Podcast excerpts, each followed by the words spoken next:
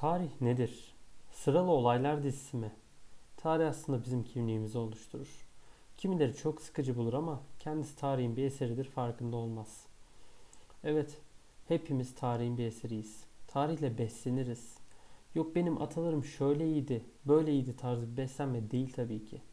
Tarih deyince aklınıza sadece kanlı savaşlar, imparatorluklar, vahşetler, soykırımlar bunlar gelmesin.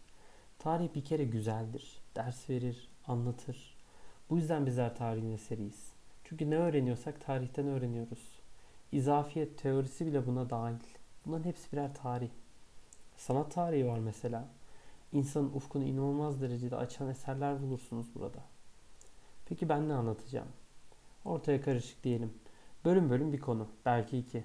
Tarihteki önemli bir olay veya tarihte önemli bir insanın başından geçen olaylar. Belki bir şiirin arkasında yatan o acıklı hikaye. Belki insanın kanını donduran bir savaş veya bir milletin kurtuluş hikayesi. Göreceğiz.